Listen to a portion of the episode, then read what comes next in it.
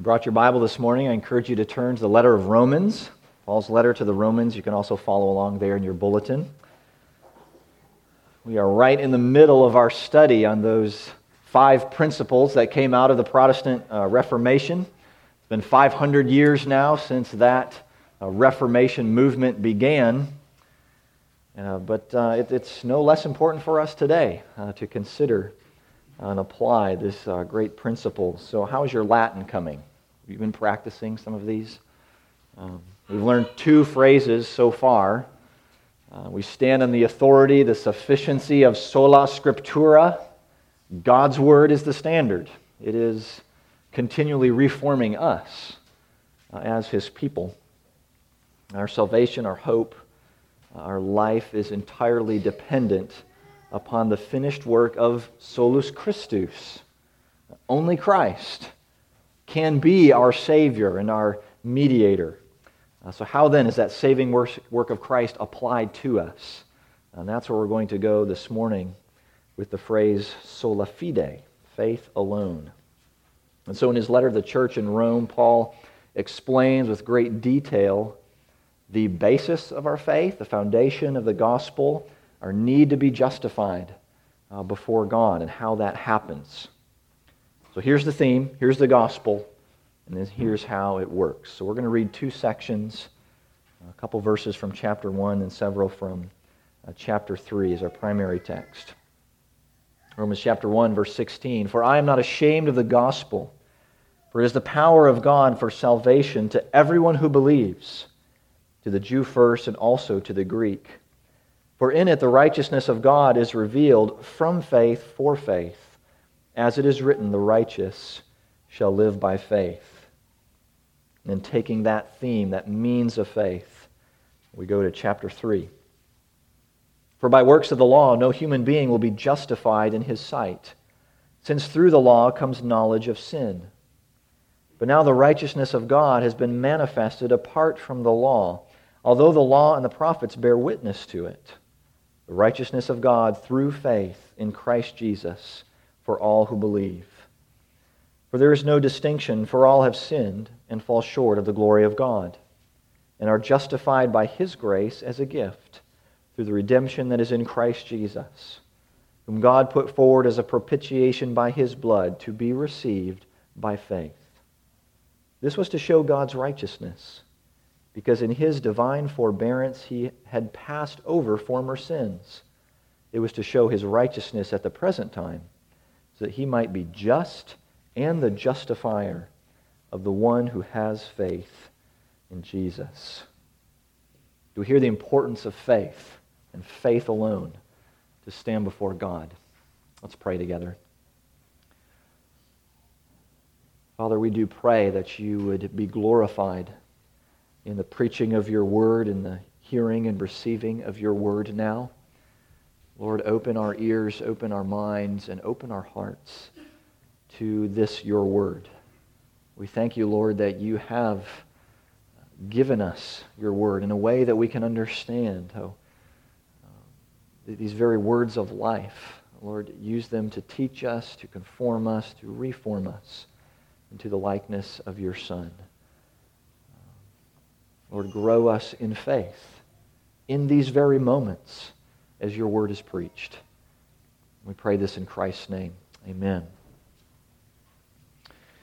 Maybe you've seen pictures of the Morning Glory Hot Springs in Yellowstone National Park. Maybe you've been to this spot. That's a place that I hope to go to someday. Uh, when you see pictures of this hot spring, it's absolutely beautiful. There, there are dark blue hues at the center, and then as you start to to rise towards the surface, it, it becomes more of a teal color, and then it, it turns green, and then yellow and orange at the top. But if you were to look at this picture 50 years ago, it's all blue, a beautiful sort of deep cobalt blue. And apparently, over the last five decades, there's been enough uh, trash and debris in that area that it's clogged up the, I don't know what they are, the little, the floor of that hot spring that's lowered the temperature of the spring, which allows these little microbes to grow and to flourish. And, and that's what changes the, the hues of this hot spring. Um, so the colors we see today are not at all natural to the spring. Um, I came home the other day and there was a bowl of grapes sitting on the counter. And I walked a little bit closer and I looked at these grapes and I thought, surely my wife had been to the Old Testament land of Canaan and taken back some of the fruit because these things were monstrous, huge grapes. I'm thinking there had to be, had to be some alterations or to make and produce grapes like that. They just weren't natural in that size. My son has a unique ability. Um, I don't know when this started, when he learned of this flexibility, but he can take his arms and, and stretch them out so that the, the elbow actually starts to go in and the hand goes out. Don't try this at home. Um, but it, it doesn't hurt him, but when you look at it, it's just not a natural movement. Um, faith is not natural for us. Any ability to believe in the saving work of Jesus Christ is not natural. Things like fear and doubt and anxiety and manipulation, those are natural for the sin scarred heart. Faith is not. And this unnaturalness of faith, it's only encouraged uh, by our performance based lives. We're raised in a time and a place to be performance driven. You know, we're, we're going we're gonna make a way. We're going to pull ourselves up. We're going to prove ourselves. We can do it. I think this starts when we're, we're very young. We think, think of a little, a little one taking their first steps. And we want to encourage this, but what are we doing? Come on. Come on, honey. You can do it. And then there's the, the performance to try to make the grade in school. And then to, to make the sports team, and then to make a certain role on the sports team. Well, then you've got to perform to land that job and to keep the job. Maybe the, the next higher paying job. So, when this is so entrenched, so much a part of our daily operation, what is faith? Well, you know, here, here, here's my, here's my Christian resume. That ought to cover it. We, we don't have the time to, to think about faith, or we don't want to think about it. I really think, you know, life in the fast lane. We want experience. We want sensations. We want entertainment. We don't want to think about things that will take away from that. What is faith in the fast lane? It's not natural for us. It's certainly not going to be promoted around us. So the church, in the time of the Reformation, whether it was out of ignorance or out of fear, really was stuck on this performance treadmill. They were told that if they confessed enough, if they prayed enough, if they purchased enough indulgences for their sin against God or, or for another, then they could acquire enough merit to stand justified before the God of creation. How do you think this has worked out over the course of human history? I mean, we, we don't get through three chapters of Genesis before this is shot. There's not a single patriarch that we can point to and say, yeah, he had the right stuff, or she had the right stuff.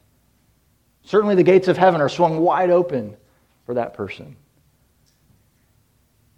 There's not a single person standing or sitting here this morning they can say, I've, I've earned the smile of God. I've kept enough of God's commands, even if we're not willing to admit all. I've given enough. I've, I've got the resume. It's almost comical to consider if, it, if we weren't overwhelmed by the weight of our sin and the frequency of our own sin. That's a big problem that we mentioned last week that each one of us has. I think it's hard for me to even put this into words this morning because when I look at myself and I look at the church, we, we say that the gospel is received, that our life in Christ is sola fide, faith alone. We, we say that. We get the problem that I've just mentioned. But then, so much of our lives, so much of our, our lives in the fast lane pushes against this or denies this. And we've got it together. We're in control. We say we've accepted the work of Christ by faith. He's living in us and indwelling us by His Spirit. You know, Lord, he, He's free to come and, and to look around in our lives as long as He doesn't touch anything. If He does want to touch something and make a change, and there's an appropriate checklist to follow. Is this really submission to Christ in faith? Is this a life of genuine faith that, that really lives the gospel? So the reformer said the doctrine of justification by faith alone is that hinge on which the gospel stands or falls. Um, no other teaching can so establish um, who we are, the security we have in Christ. If we're secure in our own control, if we've got it all together, if we're convinced that we really haven't sinned as much as that guy, or that girl, shouldn't be quite so hard for God to acquit us, and we, then we may be pushing aside sola fide without even recognizing it. So let's talk some more about what this means. For us to stand before God, the righteous judge, and to hear him declare innocent, free. This is that court language where we get the term justified. And he alone must do this by his grace. The very source of our justification is the grace of God. We're going to talk about that more next week. The content, the actual ground for our justification is the work of Christ. We talked about that last week. But the means of our justification is faith alone. Our neighbor across the street is a dentist in Jacksonville. I haven't been to his office to have any work done yet, but I thought if I went into Jim's office and I sat down on the chair and I saw him come in with a chainsaw, I would ask some questions. He said, You know what, Brad? Just relax. Lay back, close your eyes. He's got a baseball bat in his hand. I'm not closing my eyes. But there are certain tools that I expect the dentist to use, things that are going to work. Um, faith is the only tool, the only instrument by which we receive justification. Faith is the channel by which the saving work of Christ is applied to us. And this is where Paul really digs in in Romans chapter 3. Only God, only the divine judge can take an accused person and declare them not guilty, justified in his presence. See, the law of God, the very good and necessary law of God, cannot save us. There's no power to save us. It's the law and our inability to keep it that actually accuses us. Shows us we need something or someone powerful enough to save, to fulfill this law. We see our need for the gospel.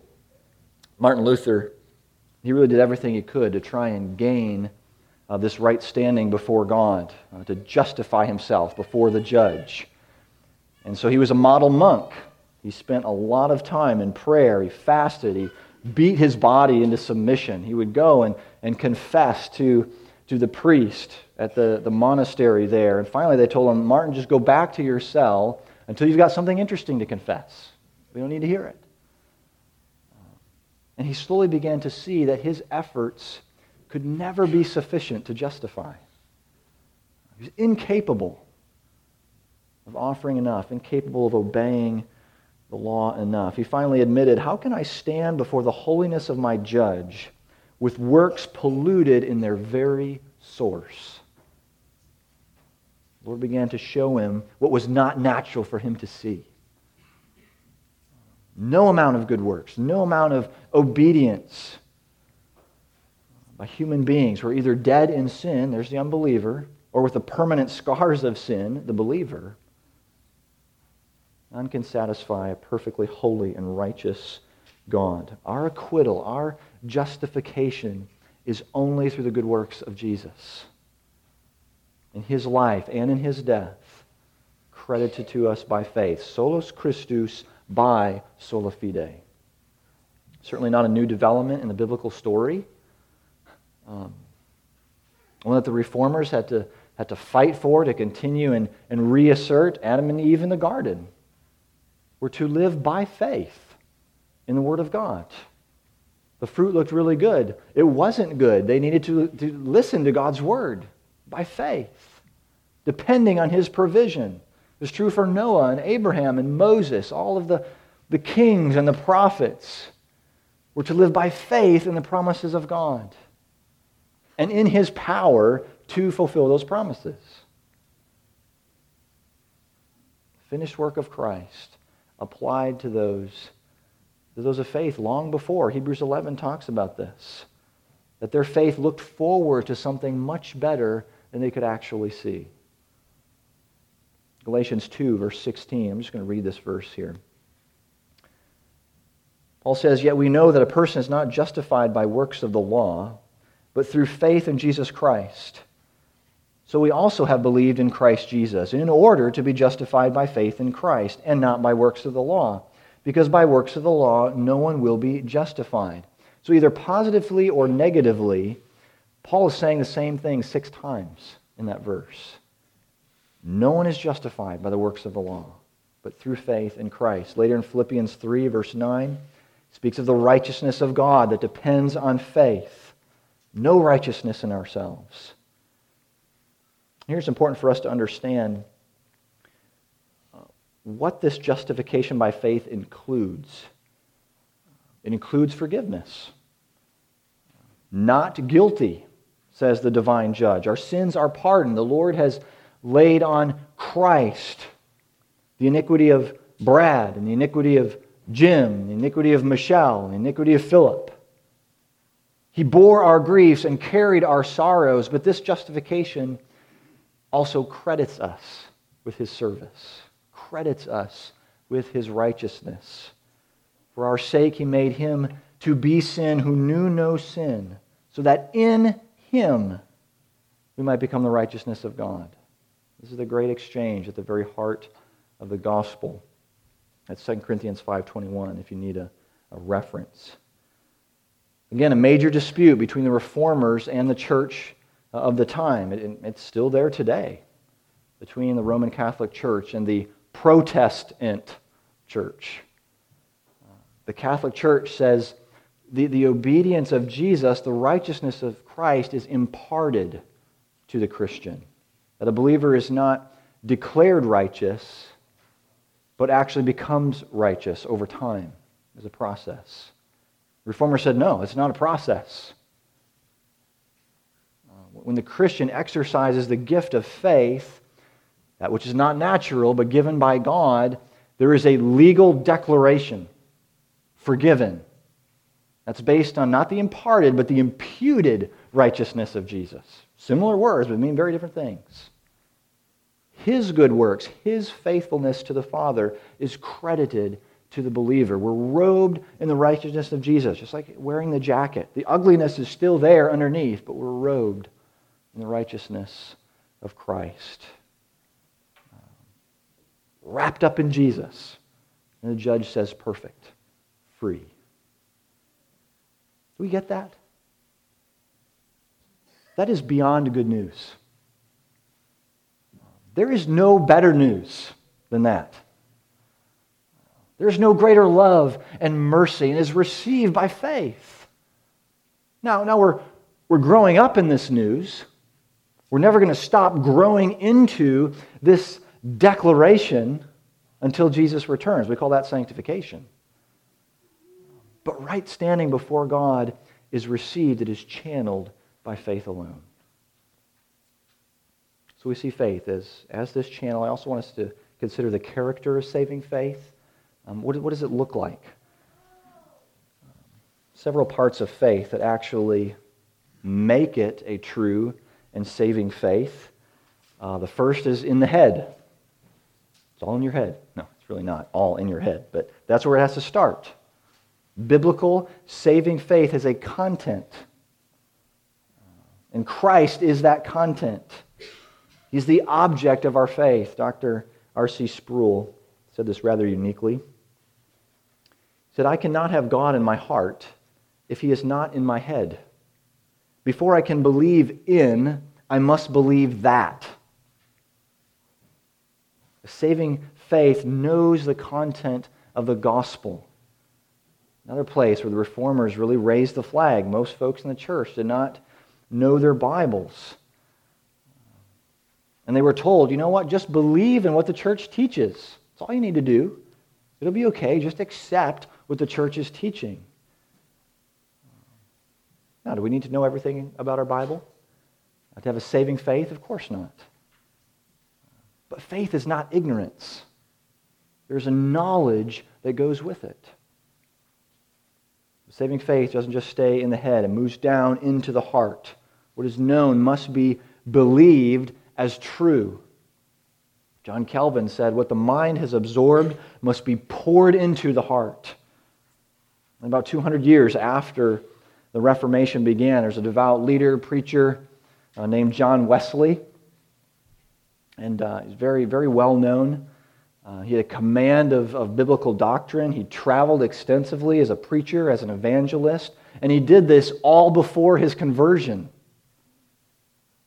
And so finally, he heard someone reading just the introduction, the little preface that Luther wrote many years earlier to the book of Romans. And he said, My heart was strangely warmed. He actually believed that it was true for him, that which he was preaching and teaching for so many years. The last part of saving faith, you can probably see where this is going head, heart, hands and feet, mouth. Saving faith believes and is moved toward the things of God. You know, I can tell you that I love my, my wife and my children. But is that it? Is that all I have to say? You believe it flat out? I mean, it's true, honest. I'll just tell you. No, you'd, you'd expect that, you know, me to move toward them. That I would care for them and, and seek their best interest. Okay, there's life adjustments because that's true. For the heart of saving faith, there, there is now a deep trust and submission to Christ. Putting off the old, putting on the new. The character of faith truly values what God values. It's committed, it's trusting, it's taking a cross and following the Lord Jesus. I've had a C.S. Lewis quote in the last two sermons, so why stop now? Uh, Lewis was always contemplating um, the cruciform life, putting off the old, putting on the new. He said, Die before you die. There is no chance after. Die before you die. There's no chance after. That is one packed and life altering statement. I think only the heart of faith can unpack that.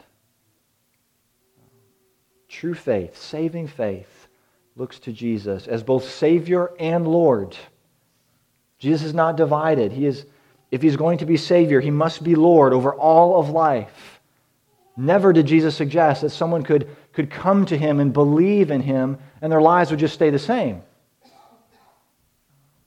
very evidence of a new creation, that a heart has been captured by the love of God as a turning from sin, turning toward Christ in faith. Look at Paul's words in Romans 1. He's eager to share the gospel. He's not ashamed of it. This gospel has changed him, it's transformed him, it's freed him the enslaving demands of the law. He has to share this the righteousness of, of God from faith for faith. It's from faith, faith at the beginning all the way to the end. Receive our salvation by faith. We live out our salvation by faith. Trusting God, clinging to his promises. This is where our strength is found. This is where his power is known. Now, I think in, in a series like this, a series on the solas, it, it lends itself to being kind of heady, kind of theological. Um, I think that's okay. We need to hear the, the truths of God's Word, truths of the Bible. Um, But we can't disconnect this from every day. The why it matters part. If the way in which we are justified before God is denied, then every, every other doctrine is going to fall with it. It may be falling right off the cliff, it may be a short, slippery slope. Um, but if faith is the only channel for our justification and right standing before God, if that falls, then we lose the gospel. Then we start getting, and then sentimentalism begins to replace faith. And we start looking to self help tools that, that you know, continue to grow in popularity, and sanctification becomes a means of earning uh, God's favor. Grace begins to fade. Sola fide, faith alone, is actually the very grounds for our obedience in Christ. True faith is always producing a, a good work. It's the motivation for obedience. John Murray, he made a familiar comment that justification is by faith alone, but not by faith that is alone. Now we want to obey. We want to obey out of gratitude and love. It gives credibility to our faith. Uh, there are some, actually, there are more than some, many over the years, um, who believe that if salvation is by God's grace alone, it's only through faith alone, that leads to a very passive, a very cold, uncommitted sort of obedience as a Christian. Um, if it's all God, then you know, aren't folks just going to kick back and see what happens? But what we actually see throughout history is the very opposite. A deep trust in God and, and in the obedience of Christ and not in our own obedience actually produces the highest moral character, highest uh, purity of conduct. I mean, think of all the groups that are formed out of the Reformation, the, the Huguenots in France, then later the, the Puritans in England, the Covenanters in Scotland, some of those early Methodists, these groups changed the world because their morality was in step with their faith in the finished work of Christ. Faith to believe, the faith to continue believing, is a gift of God. It's not natural living in the fast lane, uh, staying busy is far more natural to us. See, this is a thing I get to chew on all week and just share with you all. Um, how many times have you heard and answered, So, how's it going? It's going great, staying busy. It's like the conversation killer staying busy. Almost as if staying busy is the, is the moral high ground and everything is copacetic because of that. You know what I found in my own life? Uh, maybe you can relate. The busier I am, usually the less copacetic things probably are. Something is likely out of balance. And I'm trying in my own strength to make up for it. Now, busyness isn't bad. It's not in not in contrast, butting heads with faith, but living a life of faith puts busyness into perspective. Are we busy with the right things? Are we trusting in God to provide, to, to show us what it is we should pursue, to show us what it is we should stop? I think we'll find that busyness is far more a, a heart issue than it is a time or activity issue. Remember, we spoke of the word as reforming us. God is shaping us to be a people of deeper faith, to trust what He has promised, that it really is true, that He has the power to fulfill what He's promised. In meeting with some of our brothers this last week in study, we acknowledged our own weakness in this area. We say we believe that God goes before us, but then we, we just march ahead with our own plan our own knee jerk response. And a prayer that we should be quick to offer, quick to offer in sincerity, is Lord, I believe, help my unbelief. He has to free us from trusting in ourselves and our own strength and our own wisdom. And He'll do this. Let's go to Him for this. We'll find that the faith that He provides will move us more and more Uh, in the direction of obedience. Sola fide is also the grounds for assurance. If your right standing before God was not earned by you, then it cannot be unearned by you. Our salvation is secure. It's anchored in eternity because it's anchored in Christ, in His work, not ours. So we can't lose this. This is the whole thrust of Romans chapter 8. There's nothing that can separate the believer from the love of God. Think of the Apostle John. He closes his first letter by saying, I write these things to you who believe in the name of the Son of God, that you may know that you have eternal life. We can know this. We can be confident of this by faith, not because our faith is so strong. I mean, we know this all too well. Someday your faith is just soaring, and then maybe the very next day you wonder, do I have any faith at all? Please don't put faith in your faith. Our confidence is in the name of the Son of God. It is God's persevering grace in Christ that holds us. True faith is that assurance of things hoped for, that very conviction of things that cannot be seen. You believe because you have seen me, Jesus said to his disciples. Blessed are those who have not seen and yet believed. Saving faith alone sees Jesus as the greatest, the greatest treasure of all. It cannot imagine life without Christ. Think, well, what did the man do in, in Matthew when he found that pearl of great price? What did he do? He sold everything, committed everything to finding it, to keeping it, went after it. Can you imagine life? Can you imagine walking out those doors this morning without Christ? Take comfort, take confidence in the assurance that the right standing God has declared in Christ cannot be lost. Live in that assurance. So it's not natural for us. God must give us faith to believe. He must continue to grow us in faith. He'll do this. He'll do this for those who ask. Um, a life lived sola fide is continually, continually proclaiming the sovereign grace of God. And we'll make that stop next week. Lord, we do thank you for your word. It is a word that we need and we thank you, Lord, that you give us faith and that you continually give us faith when it is so fickle and weak. Lord, that which is not natural for us must be given by your grace. Oh, what mercy, what love you have shown to us in giving us this very faith. Grow us up in faith, Lord, that we might walk in love and gratitude, that we might be assured of your infinite love for us, declared righteous, robed in the purity and perfection of Jesus. What a wonder, what a glory. We thank you for this precious promise. In Christ's name, amen.